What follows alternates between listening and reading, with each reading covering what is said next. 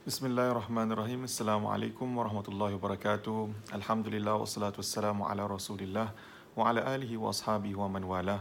Segala puji bagi Allah Subhanahu wa taala yang telah memberikan kita izin untuk sama-sama menikmati bulan Ramadan yang mulia ini. Selawat dan salam ke atas junjungan besar kita Nabi Muhammad sallallahu alaihi wasallam dan kepada para ahli keluarganya dan juga sahabat-sahabatnya radhiyallahu anhum jami'an. Apa khabar semua para penonton yang saya kasihi dan yang dirahmati Allah? Alhamdulillah kita telah pun melalui Ramadan ya uh, beberapa minggu ini dan uh, saya mengharap agar uh, mudah-mudahan Ramadan ini penuh bermakna bagi anda sekalian walaupun ada banyak perbezaan ada banyak yang tidak sama dengan apa yang biasa kita alami di dalam Ramadan-Ramadan sebelum ini. Sudah tentu pasti ada hikmahnya ya.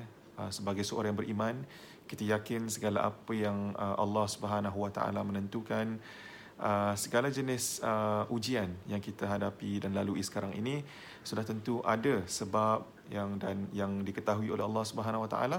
Dan uh, mungkin tugas kita adalah untuk bersabar dan juga untuk uh, yakin tentang uh, apakah mungkin uh, pengajaran-pengajaran yang boleh kita dapatkan.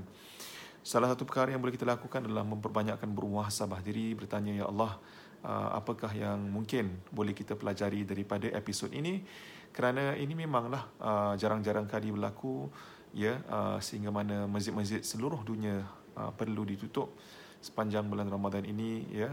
Jadi ini satu pengalaman pasti yang tidak akan dapat kita lupakan. Mungkin akan diceritakan ya kepada anak-anak kita dan juga cucu-cucu kita satu hari nanti. Tetapi di dalam um, mungkin uh, rasa kesedihan ya. Dan juga sebahagian kita rasa keresahan keresahan hati kerana kita tidak dapat uh, terus mengamalkan apa yang kita terbiasa amalkan. Contohnya sebahagian daripada kita ini pertama sekali yang paling uh, biasa adalah melakukan solat tarawih di masjid. Dan ini tidak dapat lagi kita lakukan pada tahun ini. Namun ini tidak uh, menafikan kita peluang untuk uh, menunaikan ibadah ini di rumah ya begitu juga bagi mereka yang biasa bertadarus al-Quran di masjid masya-Allah ini semua adalah ahli al-Quran ya orang-orang yang sayang al-Quran. Semoga Allah Subhanahu wa taala mengizinkan al-Quran menjadi uh, apa ini syafaat bagi mereka di akhirat nanti insya-Allah. Pastinya mereka sudah pun uh, mendapatkan cara dan juga wadah yang baru untuk mereka bertadarus mungkin bersama teman-teman melalui teknologi yang ada sekarang ini sama ada berWhatsApp ataupun Zoom call dan sebagainya ya. Apa sajalah wadah-wadah yang ada ini saya rasa kita boleh manfaatkan. Manfaatkan untuk kebaikan diri kita dan juga orang-orang yang kita sayangi. Mungkin teman-teman kita ni yang biasa kita buat masjid hopping ya, kita ke masjid-masjid yang lain di merata Singapura ini.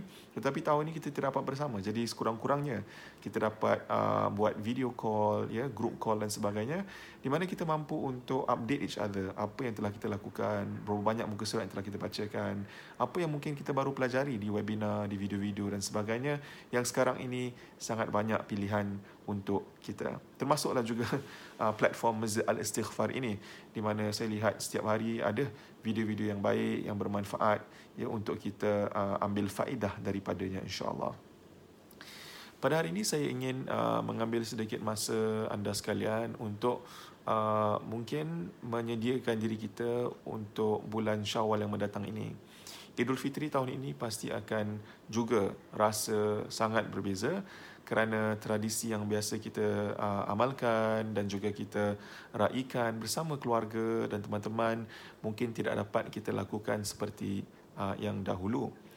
Uh, maka ini juga uh, memberikan kita peluang yang sama seperti mana Ramadan ini kita perlu lebih kreatif kita perlu memikirkan apakah solusi uh, yang yang boleh kita fikirkan untuk mengatasi segala um, apa ini uh, limitations eh ataupun uh, halangan-halangan yang ada.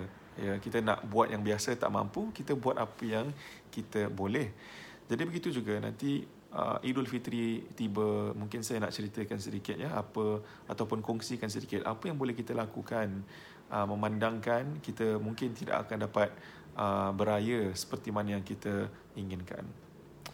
Pertama sekali antara sunnah-sunnah ya yang biasa kita dengar mungkin saya di sini tugas saya untuk mengingatkan supaya kita tidak terlepas peluang untuk mendapatkan keberkatan dan juga pahala pada uh, bulan Syawal ya pertama sekali antara yang Nabi sallallahu alaihi wasallam mengamalkan adalah pagi Idul Fitri itu Nabi sallallahu alaihi wasallam sentiasa akan mengambil peluang untuk mandi sunat Idul Fitri ya. Ha, jadi ini merupakan satu sunnah.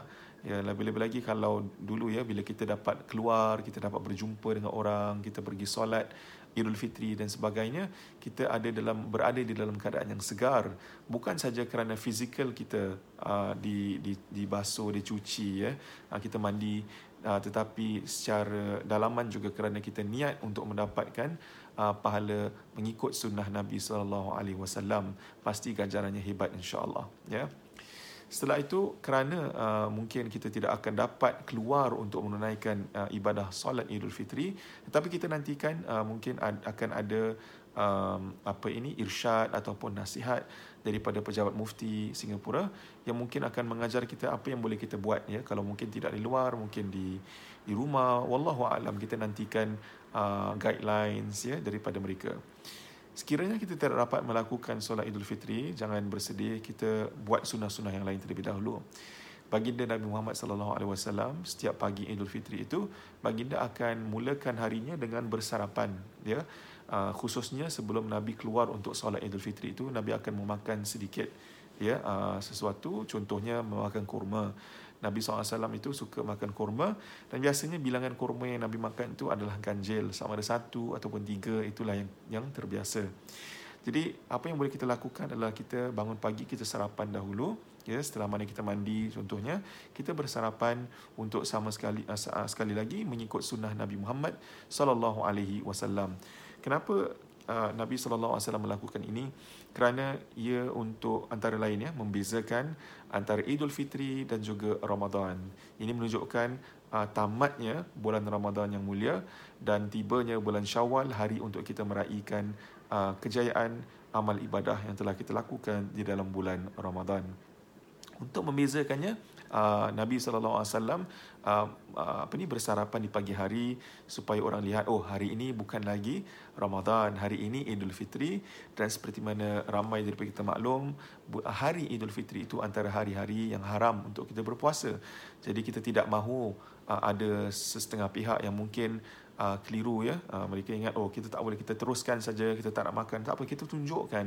Kita tunjukkan yang ada perbezaan uh, di antara semalam dan hari ini. Ya hari ini hari baru hari ini Idul Fitri. Maka kita uh, buat sesuatu sunnah Nabi sallallahu alaihi wasallam yang telah diamalkannya. Wallahu alam. Seterusnya selain daripada itu Nabi sallallahu alaihi wasallam bila sudah bermandi Nabi suka memakai atar ya. Uh, atar ataupun minyak wangi. Jadi walaupun mungkin kita tidak dapat keluar tahun ini ya wallahu alam mungkin kita dapat akan dapat keluar most likely maka apa yang mungkin kita boleh lakukan kita berwangi-wangian untuk kita uh, apa ni bersemuka dengan ahli keluarga kita pun. Yes just with our own family members dengan teman dengan ahli keluarga kita dengan ayah dan ibu kita. Kita bila kita bersalaman pagi hari kita berpelukan ya sekurang-kurangnya kita dalam keadaan yang bersih ya kita punya aroma kita punya bau pun uh, agak sedap ya. Uh, jadi kita ikut sunnah Nabi sallallahu alaihi wasallam untuk memakai minyak wangi memakai atar di pagi hari okey Uh, jadi bila saya sebutkan tadi itu untuk bermaaf-maafan itu itu semua uh, sebenarnya merupakan salah satu daripada tradisi orang kita. Yang saya lihat sangat baik sekali tradisi ini ya.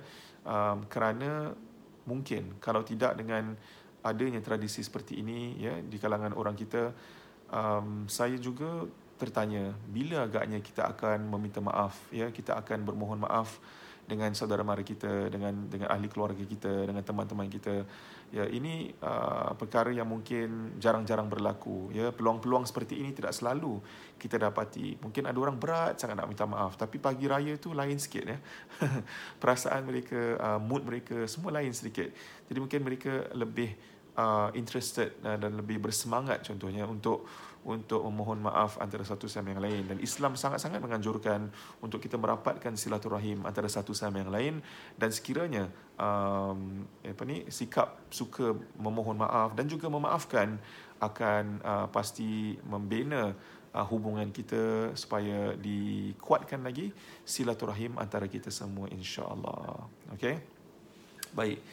Um, selain daripada itu uh, bila kita dah berjumpa ya dan juga kepada teman-teman yang tak dapat kita berjumpa kita teruskan ya kalau nak minta maaf minta maaf ya tapi salah satu juga daripada uh, amalan yang digalakkan pada Fitri ini adalah untuk kita uh, mengucapkan tahniah kepada teman-teman kita dan ahli keluarga kita. Ucapan tahniah ini adalah untuk uh, mengatakan kepada mereka uh, syabas kerana anda telah berjaya berpuasa sepanjang bulan Ramadan. Syabas kerana anda telah pun uh, banyak melakukan amal jariah, bersedekah, berinfak di bulan Ramadan. Tahniah kerana anda telah dapat menunaikan solat tarawih ya sama ada seorangan ataupun bersama keluarga anda sepanjang bulan ini. Ya tahniah kerana anda telah membaca al-Quran ya menjadikan ia teman anda sepanjang bulan Ramadan ini. Jadi kita saling uh, ucap mengucapkan uh, tahniah kepada orang-orang yang kita sayangi. Um, antara ucapan yang biasa kita dengar ya, di dalam kad-kad hari raya dan sebagainya, orang forward-forward ya, message di WhatsApp dan sebagainya, biasanya akan berbunyi Eid Mubarak ya, yang bererti sama seperti Ramadan Mubarak, semoga hari ini uh, diberkati ya hari ini hari perayaan yang diberkati itu itu ucapan yang kita berikan tetapi mungkin boleh kita juga memberikan um, ucapan yang lebih khusus yang yang diajarkan oleh agama kita kita boleh ucapkan taqabbalallahu minna wa minkum. Ya taqabbalallahu minna wa minkum. Berarti semoga Allah menerima amalan kami dan juga amalan anda amalan kamu ya. Semoga Allah menerima amalan kami dan amalan kamu. Ini kita sekali lagi fokus kita hanya kepada apa? Hanya kepada bulan Ramadan yang baru saja meninggalkan kita ya, ya. Kalau kita bersedihan kita ada satu amalan yang boleh kita terus lakukan setelah Ramadan pergi iaitu untuk mendoakan antara satu sama yang lain.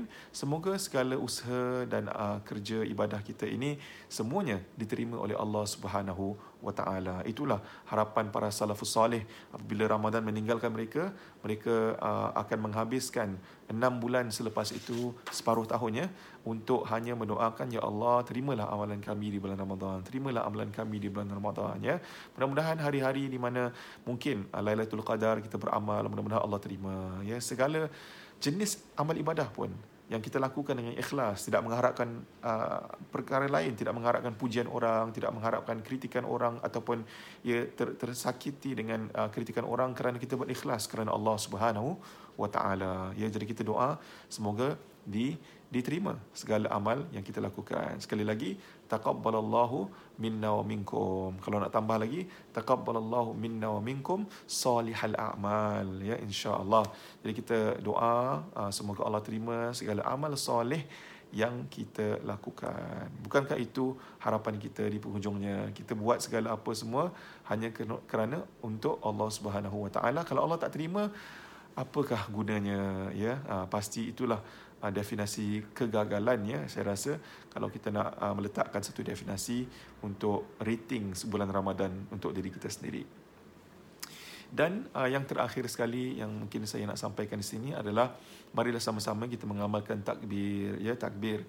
Allah sebutkan dalam al-Quran walitukabbirullaha ala ma hadakum dan hendaklah kamu mengagungkan Allah Subhanahu wa taala dengan takbir uh, di atas apa yang telah Allah berikan dari segi panduan dan hidayah kepada diri kita. Ini semua tuan-tuan dan puan-puan sekalian, para penonton yang saya kasihi, semua yang kita dapat amalkan ini, iman dan Islam ini semua adalah hidayah daripada Allah Subhanahu Wa Taala. Inilah bimbingan Allah untuk diri kita satu nikmat yang luar biasa sekali. Maka untuk menunjukkan uh, kesyukuran kita ke, ke, kepada Allah Subhanahu Wa Taala setelah mana kita selesai mengamalkan ibadah di dalam bulan Ramadan, kita mengagungkan Allah Subhanahu wa taala dengan bertakbir. Allahu akbar Allahu akbar Allahu akbar walillahil hamd. Kita bertakbir kepada Allah daripada malam itu sehingga ke siang hari ya insyaallah. Kita bertakbir mudah-mudahan dengan itu Allah Subhanahu wa taala pandang kita Allah mendengar segala uh, doa dan harapan kita. Dan dengan itu pun saya menutup ini dengan nasihat yang terakhir iaitu memperbanyakkanlah berdoa. Uh, malam-malam apa pada malam Idul Fitri itu juga antara malam-malam yang baik insya-Allah ya untuk kita berdoa kepada Allah Subhanahu Wa Taala. Sampaikan segala hajat kita kepada Allah. Mudah-mudahan Allah akan menyampaikan hajat kita uh, apa mengurniakan segala doa kita permintaan kita ataupun Allah akan memberikan yang jauh lebih baik ya jauh lebih baik jauh lebih baik daripada apa yang boleh kita jangkakan insya-Allah ya dengan itu saya memohon maaf atas segala kekurangan dan kesilapan. Saya berdoa semoga tuan-tuan dan puan-puan semua uh, dapat uh, diterima amal ibadahnya dan juga kita dapat uh, merayakan Idul Fitri tahun ini walaupun berbeza tetapi mudah-mudahan lebih bermakna di sisi Allah Subhanahu Wa Taala dan juga di samping orang yang tersayang. insya-Allah terima kasih. Wabillahi taufiq wal hidayah. Wassalamualaikum warahmatullahi wabarakatuh.